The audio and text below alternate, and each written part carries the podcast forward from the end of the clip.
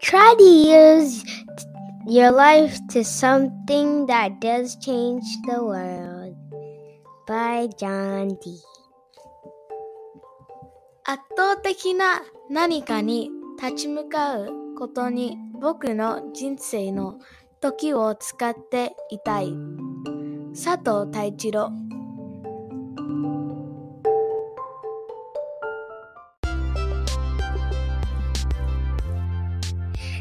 Nurse Terminal Present. Nasutami Radio.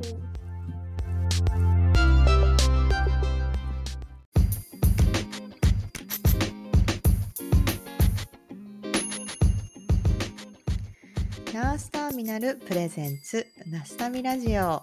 皆さんこんにちはフロリダで ICU の看護師をしているエミですこのチャンネルはナースターミナル通称ナスタミのメンバーでもある私エミがコミュニティを通して出会う素敵な人たちとお話をしたり活動を紹介したり感じたことを語っていくそんなチャンネルです、えー皆さんお元気でしょうか？えーアメリカはですね、サンクスギビングホリデーに入りました。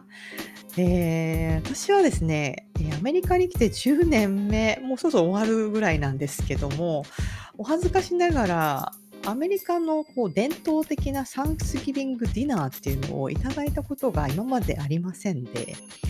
えー今年はですね、長年付き合いのあるお友達が、えーサンクスギビングディナーっていうのに招待してくれて、もう初めてあの、あの、中にいろいろ詰まったね、あの、ターキーとか、まあ、いわゆる伝統的なサンクスギビングディナーっていうのを山崎いただいて帰ってきたところなんですね。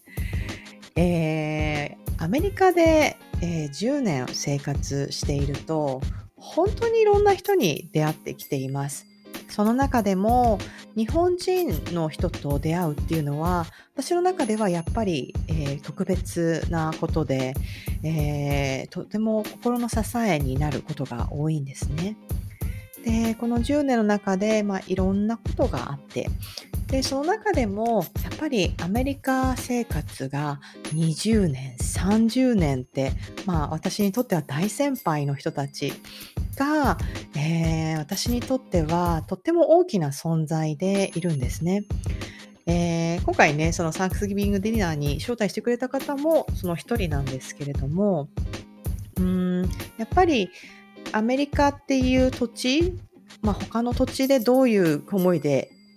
えっと生活してるかっていうのはわからないですけれども少なくとも日本に出て海外で暮らすそれが10年20年30年といろいろありながらも、えー生活し続けるっていう人っていうのはどこかでやっぱりある程度の覚悟を決めた、えー人たちだと思うんですね。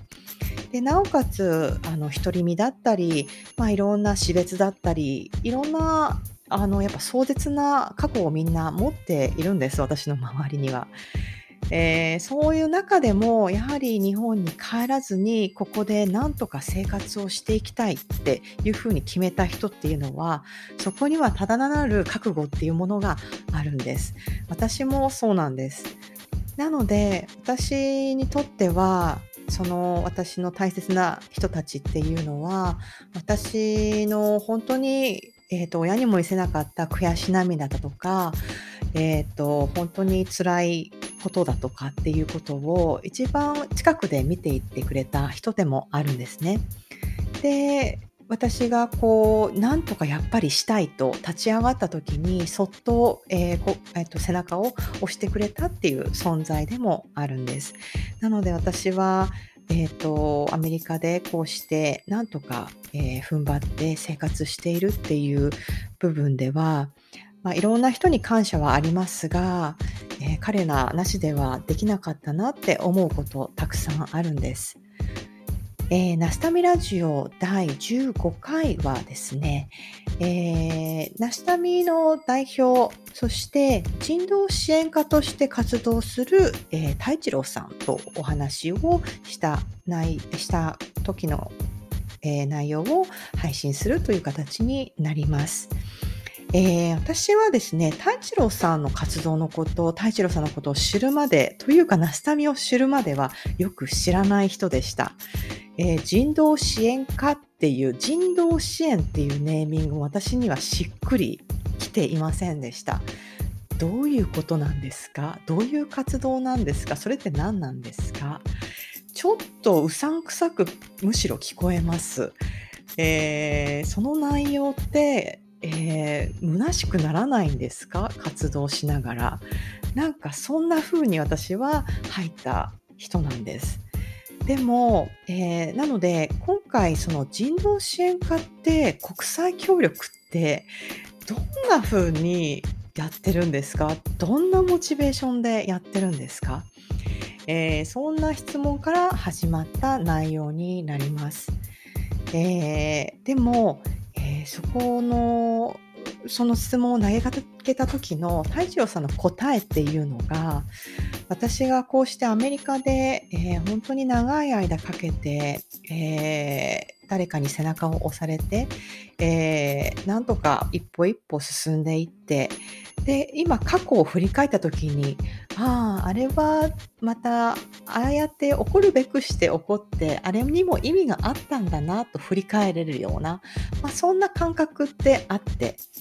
えー、その太一郎さんのね本当に壮大で深いその、えー、返答っていうその考え方人道支援という活動の考え方っていうのがなんかすごくそこにピタッとはまるような私が、えー、いろんなこと過去のこと意味があったんだなっていう。でその太一郎さんの活動をしているその活動の中での存在っていうのが私にとってはこっちで知り合った、えー、そっと背中を押してくれたそんな存在の人の役目をしているような私はそんな感覚に陥りました。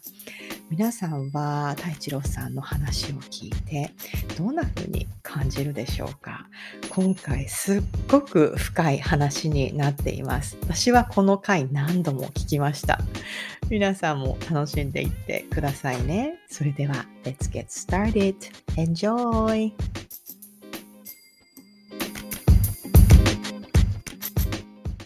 あと、ね、国境なき医師団のこと、どこまで質問できるかわかんないんですけど、医師団の内容ではなくて、はい、なんか、うん、あの、なんで、あの、国境なき医師団が、そんなにここに目の、なんだろう、目標としてあったのかなっていう疑問が最初に来たのが始まりだったんですけど、その中では。結構なんか経歴見てても、うん、もう最初からの目標が国境なき医師団で働きたいが多分最初にあって、そこに向けて、なんか、あの、キャリアをいろいろ積んでいくみたいな、なんかそういう、うん、あの、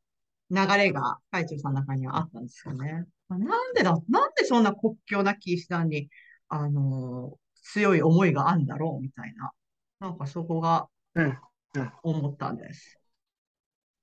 キャリアは完全にそっちに寄せてますね。うん、まあそうなるためにキャリア作ったんですけど、うん、まあそのキャリアに関してまず言うと、国境なき医師団じゃなくても別に良かったんですよ。っていうのは、えっ、ー、と、国際災害か、特に人道支援ですね。その、人災にアプローチしてる団体があったら、そこでやりたいと思っていて、まあ、救急出身だから、医療を使っ医療というツールを通じて、えっと、緊急的な、かつ人道支援、人が起こす災害に対してアクションを起こしたかったので、キャリアを作っていったんですね、そっちに寄せて。で、国境なき師団じゃなくても人災にアプローチして例えば ICRC 国際赤十字とか、まあ、いろんな団体がそれ他にもあるんですけど、どんな形であれそこに関わりたかったんですよ。で、キャリアを作っていく上で意識してたのは、えっと、なかなかなれたなりたくてもなれるもんじゃないのと、タイミングもあるんで、難しいジャンルではあるんですけど、自分のこのキャリアを見て、いやいや、この人を落としたら他誰とんねんっていうところまで持ってっちゃえばいいってことだので、要は落とせれない状況に自分を作ってしまおうと思ってキャリアをデザインしたんですよ。なので、こういう目で見てわかる、人道支援のためにこうやってきた人間みたいなブランディングを自分でしたんですけど。で、結果が今があるって感じですね。で、国境なき師団を選んだというか、今入ってやってる一番の理由は、その人道支援に対して、えっと、医療で、えっと、まあ、かなり一番、一番と言っていいんじゃないかっていうぐらい突っ込んだ団体ですね。で、例えば、えっと、他の国際 NGO で人道支援サポートをしている団体があったとしたら、うん、えっと、難民キャンプをサポートしてくる団体ももちろんたくさんあったりとか、難民キャンプの、うん、えっと、水、食料とか、まあ、ちょっと違った視点というか、まあ、もちろん大事なインフラなんですけど、うん、をサポートしてるっていう団体はたくさんあるんですよ。よりも、より、えーと、直接的に医療ができる団体って、やっぱりその外国人が、えーと、直接医療ができる、かついや難しいんですよ。ライセンスの問題もあるし。うん。うん、だから好き勝手どこでもできるわけじゃないんですけど、えーと、限りなくそれを実現しているのが、自分の知ってる限りでは国際、えー、と国境なき師団という団体だったので、うん。まあ、一つそこを目標にして目指してきたという感じですね。あの、人道支援って何ですか？なんか人道支援っていうワードが、言葉がもやもやしてるんですよ。うん、もやもやしてるんです。で、自分もこれっていう言葉が出てくる、そのなんか、なんて言うんだろう、デフィニッションがこれって自分がはっきり言えるものがあるわけではないんですけど、まあ、人道っていう言葉がまずそもそも聞き慣れないわけじゃないですか。大きく国際支援っていうものを考えたら、えっ、ー、と、うん、日本国で働いてた人、もしくは日本人が、で世界のどこかで起こっている、まあ、何か危機的な状況です。ちょっと例えば、例えば食料がないとか、うん、えっ、ー、と、地震が起きちゃったとか、インフラがなくなっちゃう。まあ、いろんな事情があって、助けが必要な人たち。で SOS を出してる国、場所があったら、そこにその SOS にのニーズに合ったものをサポートするのが国際的な支援、国際支援。って考えると、自分の、あくまで自分の感覚ですけど、人道支援って比較的天災もそうですけど、よりちょっと人人災によってる。人が引き起こして人が移動する。人が引き起こして人が怪我する。人が引き起こした何かによって、えっと、医療ニーズが発生するようなところに対して、まあ、医療ニーズじゃなくてもいいんですけど、例えば人権がものすごく侵害されてしまうよ。えっと、人としての生活ができない。ような状況になってしまうようなことを人が引き起こしている場合って、その倫理的に、道徳的にっていう日本語になるのかな、サポートが必要なところに入るのが、まあ、人道的な支援で、個人的には感謝をしています。なので、津波で、地震で、えっと、起こった、何か被害が起こったところに、えっと、はい、えっと、例えば物的物質的な物物理的なサポートをすることが、じゃあ人道支援になるかというと、うん、国際支援の中に一つ人道支援という、まあ、パートがあってもあるとはイメージできると思うんですけど、人道支援があって国際支援があるって感じじゃないと思うんですよね。大きな国際的な支援の枠組みの中に人が引き起こしたりするもの、えっと、もっと人権が守られたらいいよねっていうものをサポートする。国際支援の中の人道支援って感じのイメージです。なるほどね。な、な、なんかあるんですか？例えばなんか、つこさんとかだったら、その小学校とか、小学校の時に見た、なんか、こう、国際協力の、なんか、うん、だかわかんないんですけど、なんかそれにすごく衝撃を受けたとか、なんかそこに、なんでそこにこう行き着いたのかな、みたいな、なんか、太一郎さんの中になんかあるんですか？うん、単純に国際支援をすることがかっこいいなと思ったりとか、あとは、もともと救急出身で災害医療してたんで、あ災害の経験、災害医療の経験はあったりしたんです。で、一つこうターニングポイントになったのが東日本かなって自分で今から振り返ると思うんですけど、すごくいい意味で、現場はすごい大変なんだけど、いい意味で、現地に行った時に、えっ、と、自衛隊とか、えっ、と、DMAT とか、現地の人たちが、こう、ガツッと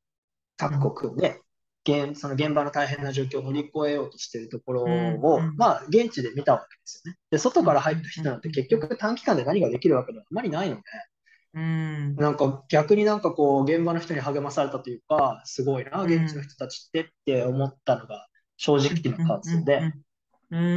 でもこれって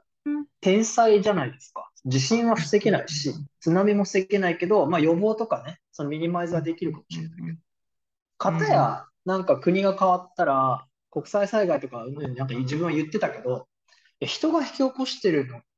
てなんか納得がいかない、まあ当時何も知らなかったっていうのもありますけど、なんかそこにアクションができるに医療者でありたいなと思ったんですよね。なるほどね。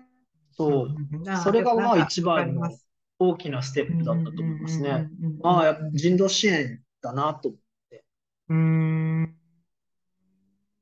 ちなみに今ね、さらっと人道支援とはって Google で弾いてみ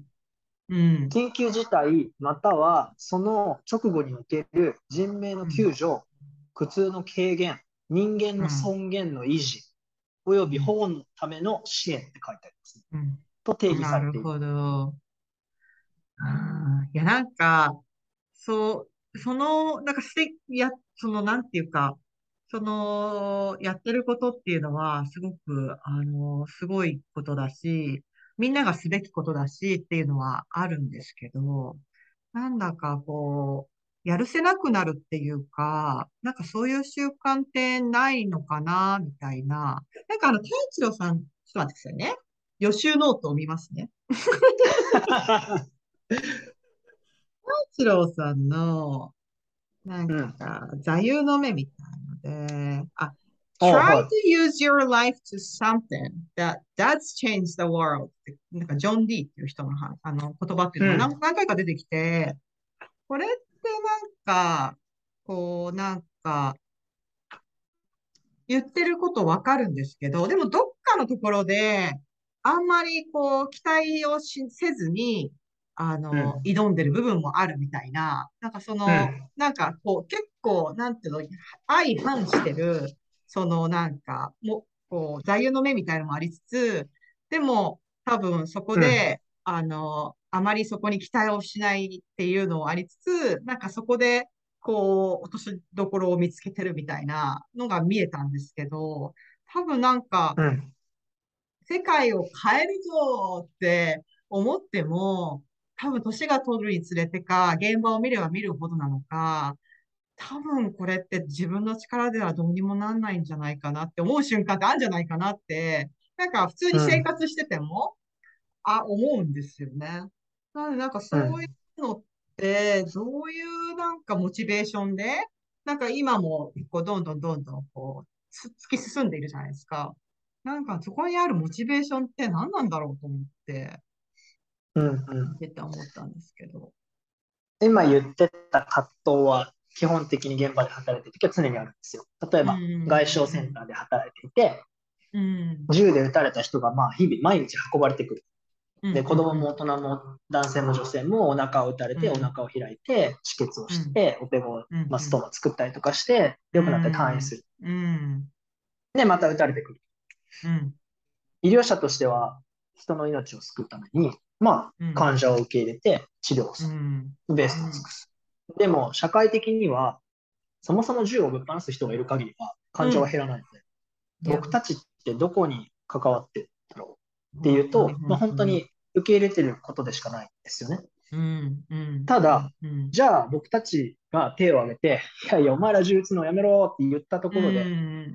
誰がやめんねんって話で、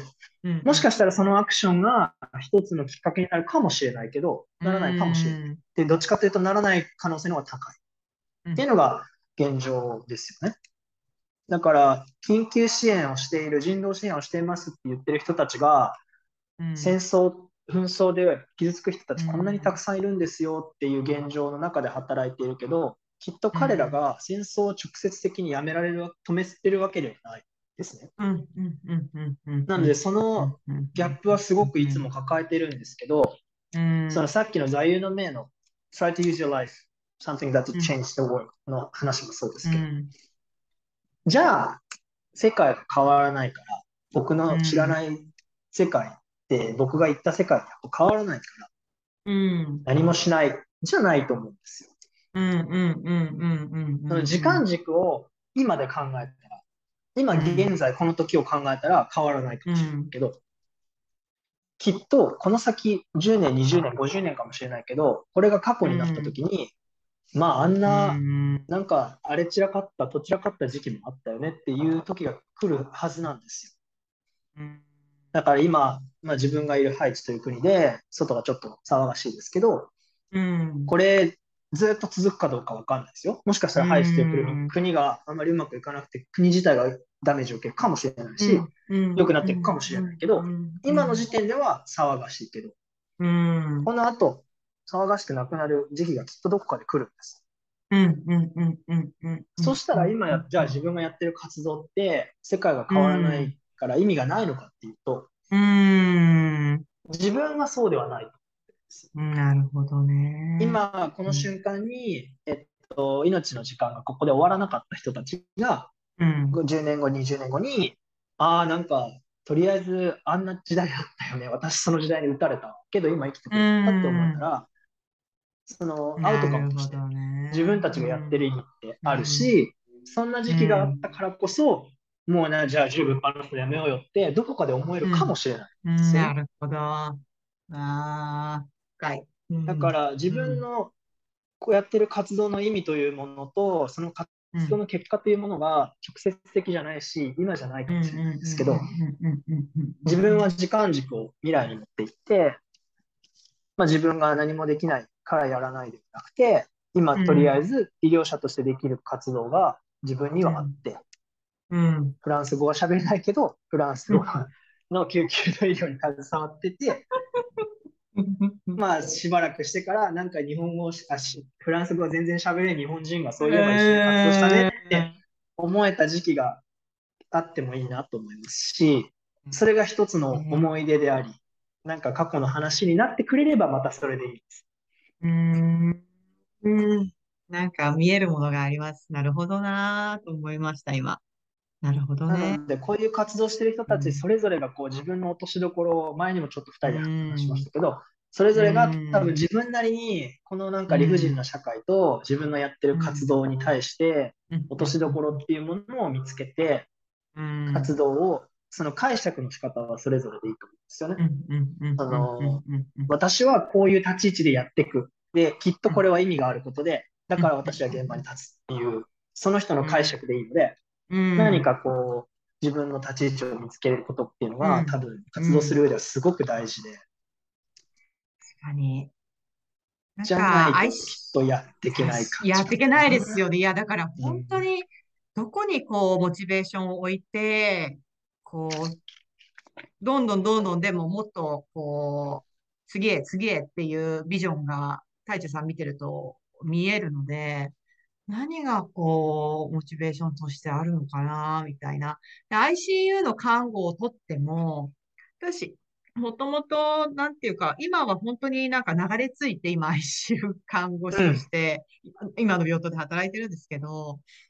多分なんか自分の性格的に自分の好きな看護っていうのが、多分、うん、あの、ザ・急性期っていうタイプから入った人じゃないと思うんですよね。なんで、その急性期で求められるような、もう本当にやっぱり、今は、その、なんていうか、とにかく、バイタルを安定させるだとか、とにかく心臓止まらないようにするとか、なんかそういう看護とか治療っていうところに、やっぱいろんなといろ、結構なあの頻度で疑問を持つことって結構あったりして。うん、結構ありますね。うん、ね。なんかそこにやっぱね、やっぱ1年過ぎて今2年目になって、なんかこう少し周りが見えるときに、これってこの患者にとってどうなの？みたいなところで、うん、なんかこうもやもやして仕事することって結構あって、で、フロリダだと結構ドラッグとか、うん、まあ精神的に結構ね、 psych の patient あの、患者とか来たりすると、結局、ドラッグの overdose とか、うん、なんか、まあ、そういう後の患者の、まあ、管理みたいなのをするわけで、でもそれをこう直したところで、この人たちの行き着く場所ってまたストリートだよなとか、もう見えるものがあったりとかして、うん、まあ、結局なんかどっかしらでこうやるせない思いになるわけですよね。うん、なんだけど、結局そこは自分がそこにいる医療者としてやらなきゃいけないと思って、まあ仕事としてやっている、やらなきゃいけない仕事をやってるんですけど、なんか、それとは違った、多分、太一さんの立ち位置っていうのがあって、多分、こう、自分から向かっていくみたいなポジションじゃないですか、太一郎さんって。私はなんか受け入れてるっていうか、だからまたそこには、まず別のなんかモチベーションっていうのが必要だよなとか思ったんですけど、でもなんか少し今聞いてて見えるものがありました。確かに。うん。まあ今のドラッグとか直答の話がすごく印象的ですけど、うん、まあ似たようなところですよね。直答の人を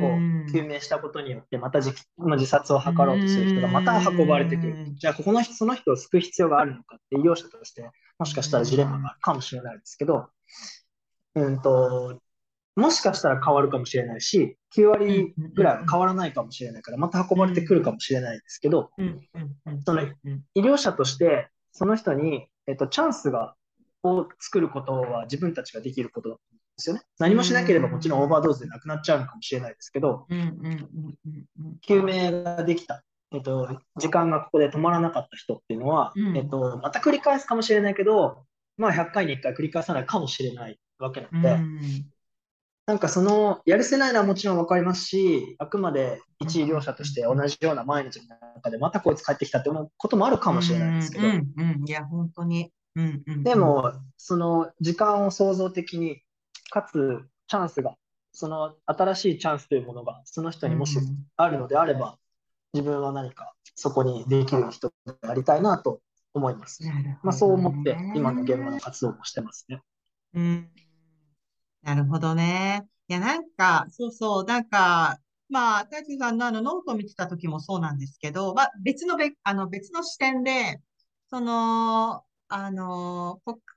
えっと、国境なき医師団に入るまでに、大地さんはなんか遠回りをしたっていうような表現をしていて、なんかでもそれが、あの、後々振り返ってみたら、多分、あの、意味があった経験だったみたいな風に振り返っていてっていう、うん。なんか、うん、なんか、そこに今つながるっていうか、私はそれを、その、まあ、全然、あの、キャリアデザインの話で書いてたと思うんですけど、私は、なんか、私も、こう今、ICU の看護師として、まあ、働いていてっていうところに至るまでには、なんかこう、言葉にすると、なんていうか、まあ、ドロドロした、なんか、生活を送っていた時期があって、で、しばらくは、その話をするのも、最初話してたんですけど、不幸話みたいに聞こえるのが嫌になって話さなくなった時期があって、で、それをすごくなんか自分の失敗として、すごく認められない自分がいたりっていう時期があったりとか、なんていうか、なんていうか、自分の過去を、こう、なんていうか、目をつぶりたい過去みたいな、なんか時期が結構あったんですけど、まあ今、こう、時が過ぎてみて、あまだまだなんか、なんとなく私の中ではこうやっていろいろ、こうやっていろんな人と話したりとか、みんなの活動を見たりとかして、うん、あってこうなってるので、なんか自分のとってのちょっとリハビリみたいな部分もあったりして、うん、なんかこう、うん、なんかこう自分自身を回復させてるみたいな、なんかそういう部分があるので、だからすごく今、あの、夢中になって、こういうナスタミラジオとかもやってみたいって多分思ったと思うんですけど、うんうん、なんかやっとそういうふうに少しいろんな世界、世界を見て振り返った過去をなんとなく肯定できるようになってきたっていうか、うんうん、まあ、例えば私の場合だったら、なんかこう、もう本当にクソだな、この人、みたいに思ってた、なんかそういう人がいたとしたら、なんか、そう思っ、そこまで行かれる相手っていうのは、私は本当にあの人のこと好きだったんだなとか、なんかそういうふうに振り返られるようになったとか、なんかそ、なんかそういう、なんか、その、未来をこう、見据えたってさっき言ったんですけど、なんかそういう長いスパンで見たときに、あの、何かあるんじゃないかっていう、なんかその気持ちは、私はその本当に何年もかけて、で今やっとなんとなくそういうふうに思えるようになってきたんですけど、うん、なんかすごいなんか、まあそういうふうに看護っていうのに取り掛かると、まあ、また違った、あのなんか、なんていうかな、思いというか、なんか活動というか、看護ができるかなって今すごい、うわーってすごいなんか、あ得るものがありましたね。なんかよく点で見ないで線で見ようみたいな話があると思うんですけど、やっぱどん底の時夢中になってる時はまず点でしか見れないから今しか集中できないですよね。で、頑張って線で見ようとすると今度は過去に時間が遡って過去から今に対して自分がどうやってきたかって肯定的に捉えるように、まあ、どこかのタイミングでなってきて、辛かったことが、えっと、過去の点になってそれからずっとつながって線になって今になるわけですよ。ね。だったら、それができるようになってるんだったら、きっとその先に線を伸ばしていくこともできると思うんですよ。自分が立ってる位置から未来軸に線を、点じゃなくて線を伸ばしていってあげて、その先にあるゴールというか、その先にある何かが想像できるようになったら、もっともっといろんなことに、えー、と前向きに捉えたりとか、えっと、今が一つの事象だって捉えるようになるんじゃないかなと思っていて、自分がこれ思えたことっていうのが、ダイヤモンド・プリンセスっていう、まあ、パンデミックが起こった船に乗って医療者として対応してた時に、まあまあカオスだったわけですよ。なかなかそこについて説明ができないんですけど、カオスで、こん、まあ、一日も本当に寝れな、毎日寝れなくて、で、こんな状況いつまで続くねんというか、続く、いつまで続くんだどころか、なんかもう本当にずっとこれ永遠に続くんじゃないかっていう感覚に陥ってたんですよね。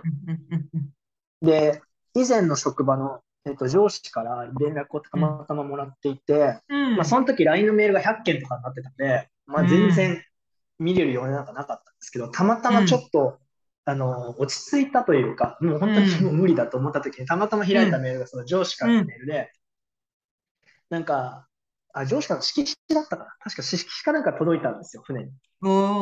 みんなの寄せ書きみたいなの。で、はいはいはいはいはいはい。上司のなんかセリコメントに、なんか、うん、今、あなたがやってることには必ず終わりが来るんで、うん、えっと、今、えっと、まあ、頑張ってくださいみたいな感じの言葉が書いてあって、自分、それまでその、終わるという、これが終わるということをイメージしてなかったし、うんうんうん、あ、そっか、これ終わるのかと思って、うんうんうん、すごく救われたんですよね。うん、で、うん、そこから何かこういろんなことを、まあ、イラクに行ったり、パレスチナに行ったり、いろんな国でもいろんな経験してましたけど、うん、そっかと、今自分がやってることは、一つの現在という点でしかなくて、これも終わるかもしれないし、この先にもっと何かがあるのかと思うと、自分の行動が変わってくるし、自分の考え方も変わってくるすごく救われた一言、すごく今に生きてる、ね。確かに、確かになんかそうやって結構ドツボにはまっている時って、終わりがないって勝手に思ってますよね。うん、で終わりがないように自分が結構、マインドを作ってるっていうね。まあ、見える余裕がないんですよ。それはそれでもちろんわかるんですけど、うん、その外から見た人から、そのサポートで終わりが来るよっていう一言があってもいいし、今度は自分が現地に入った時に、自分がその立ち位置になれたらいいなと思うんですよね。なるほどね。いやー、ね。いやー、でもなんか、そこら辺って、ね、難しいと思いながら、でもなんかちょっとこう余裕が出ると、そういう考え方ってできるんですけど、ね。うん、そうですね。ね、そこをこう、現地の人っていう、例えば今だったらハイチの人たちに、なんかこれ、いくら言っても多分本人たちは、なんかこう、そうは思えないっていう、多分自分自身振り返ってもそうだし、うん、いくら、そうですね。なんか今が一番大事、大変な時期なんだよって声かけてくれること結構あったんですけど、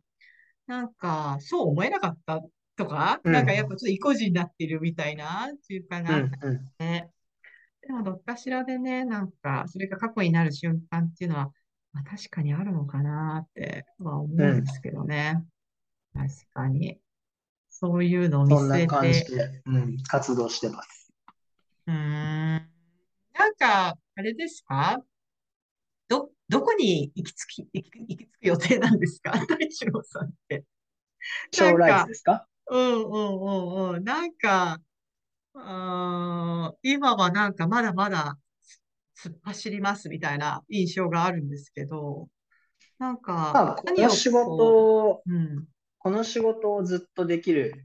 ことはないと思うので、うん、おそらく、うん、まあそのアスリートと一緒ですよね。ピークがあって、うん、自分がこう活動できる期間ってきっと決まってるんですよ。まあ、自分の家族の事情だったり、両親の体調だったりってきっといろんなことがこれから来るんで、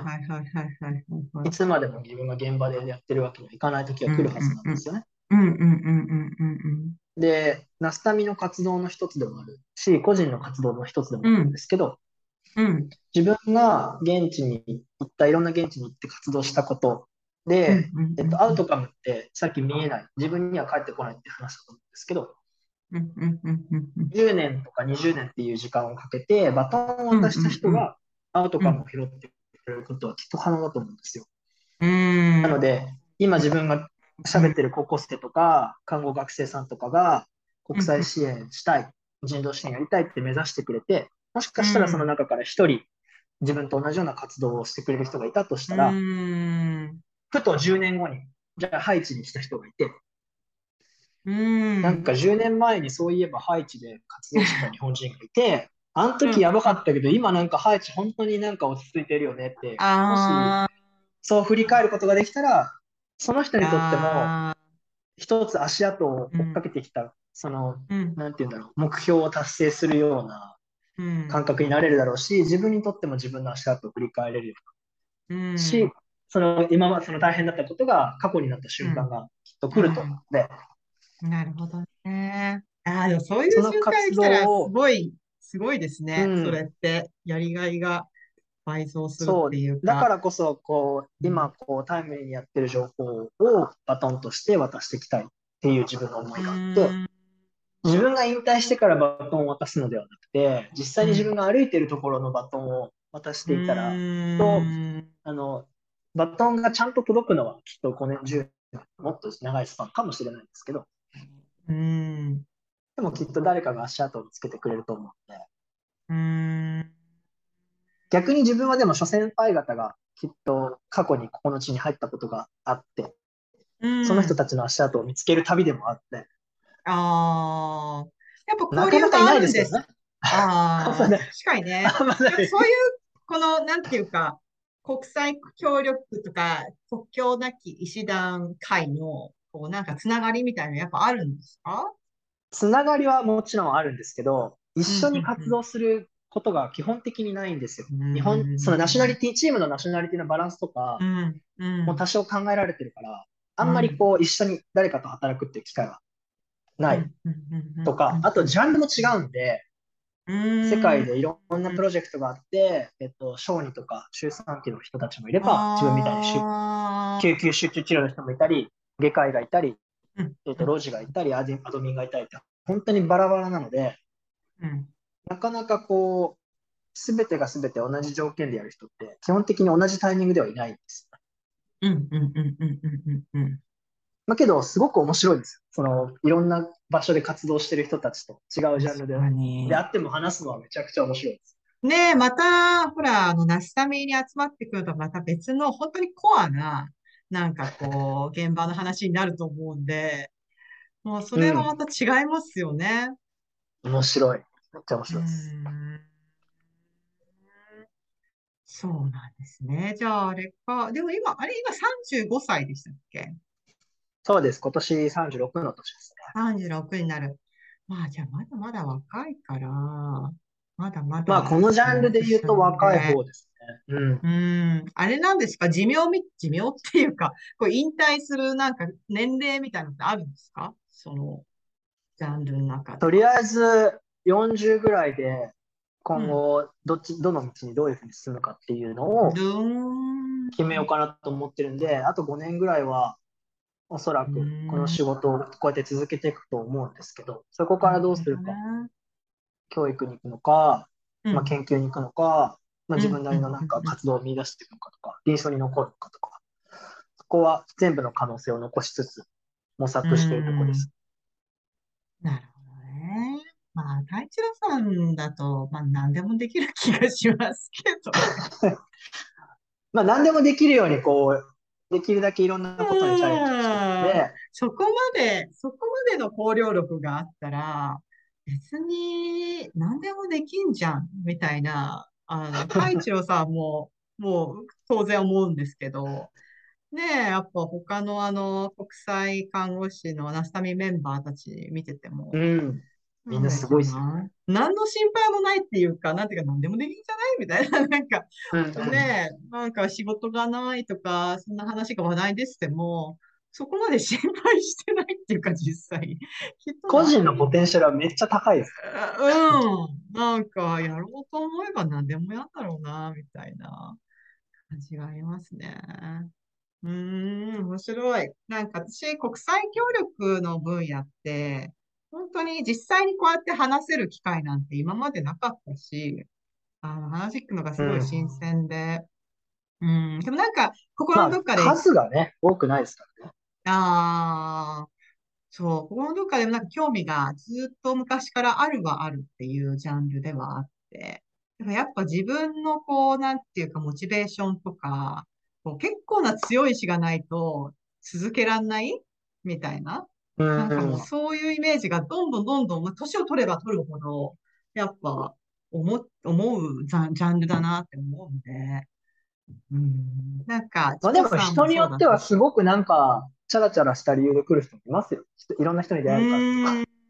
ああ、でもなんか、そこを続けるっていうモチベーションって、まあどんな仕事もそうなんですけど、うん結構自分独自のがないと、なんか本当にそれこそ、そうですね。チャラチャラ、うん、チャラチャラしててもいいと思うんです。あ、もうそれすっごい楽しいから、なんかかっこいいから、みたいな。そこが継続できれば、うん、それはそれの、その人のモチベーションなんだと思うんですけど、そうそうそうなんか、うん、なんか、いや、そう。なんか、チコさんと話した時も、なるほどなと思って、今、隊長さんと話した内容も、なるほどなっていう、なんか本当に深いっていうか、でもそこになんかその、それぞれが、まあ、自分自身のこの看護を続けていく、なんかちょっとモチベーションにもちょっと利用できそうっていうか、まあ、そういう二人とも聞いてて、うん、うん、思いました。まあ自分なりの、まあ多分自分のキャラクターもあるんで、自分がどんな人間で、どういうふうに関わってきたら、とか関わっていきたいかとか、なので人それぞれなんでしょうね。その解釈の仕方もそうだし。ね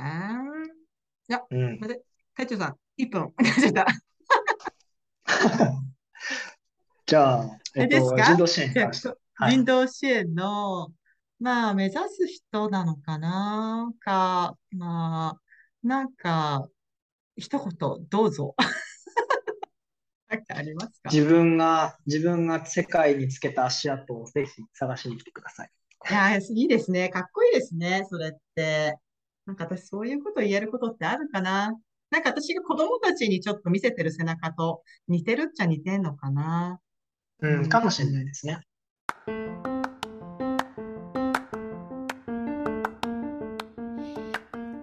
自分のワクワクに正直に I'm so excited!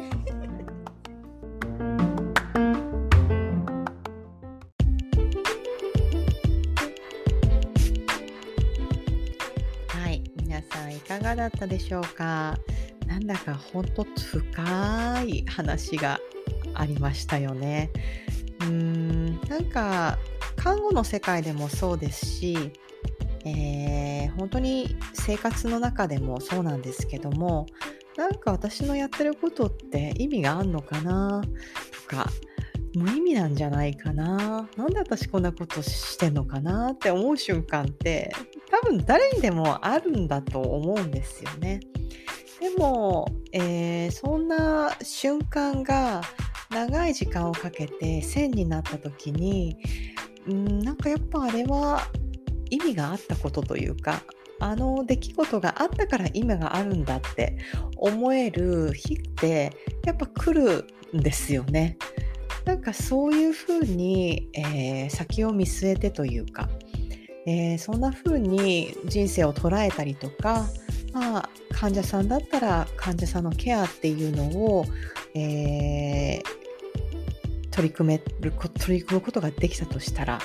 なんだか少しあの関わり方っていうのがやっぱ変わってきますよね。なんかそういう意味で本当にいいお話が聞けたななんて思って嬉しく思っていました。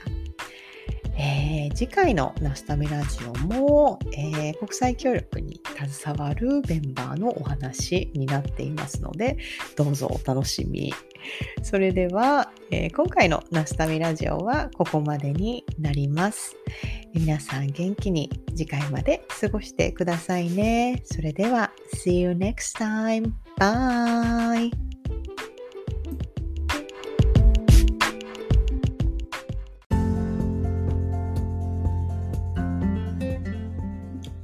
ここでナスタミからお知らせです。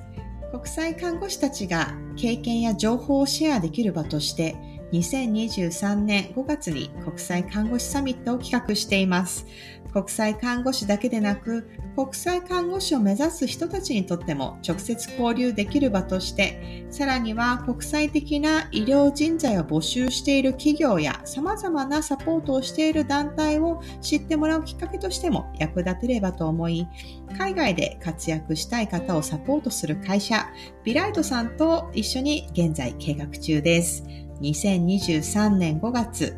日本会場と世界中の国際看護師を Zoom でつなぎます。国際看護師交流の場にあなたも参加してみませんか？とっても楽しそうですね。ぜひチェックしてみてください。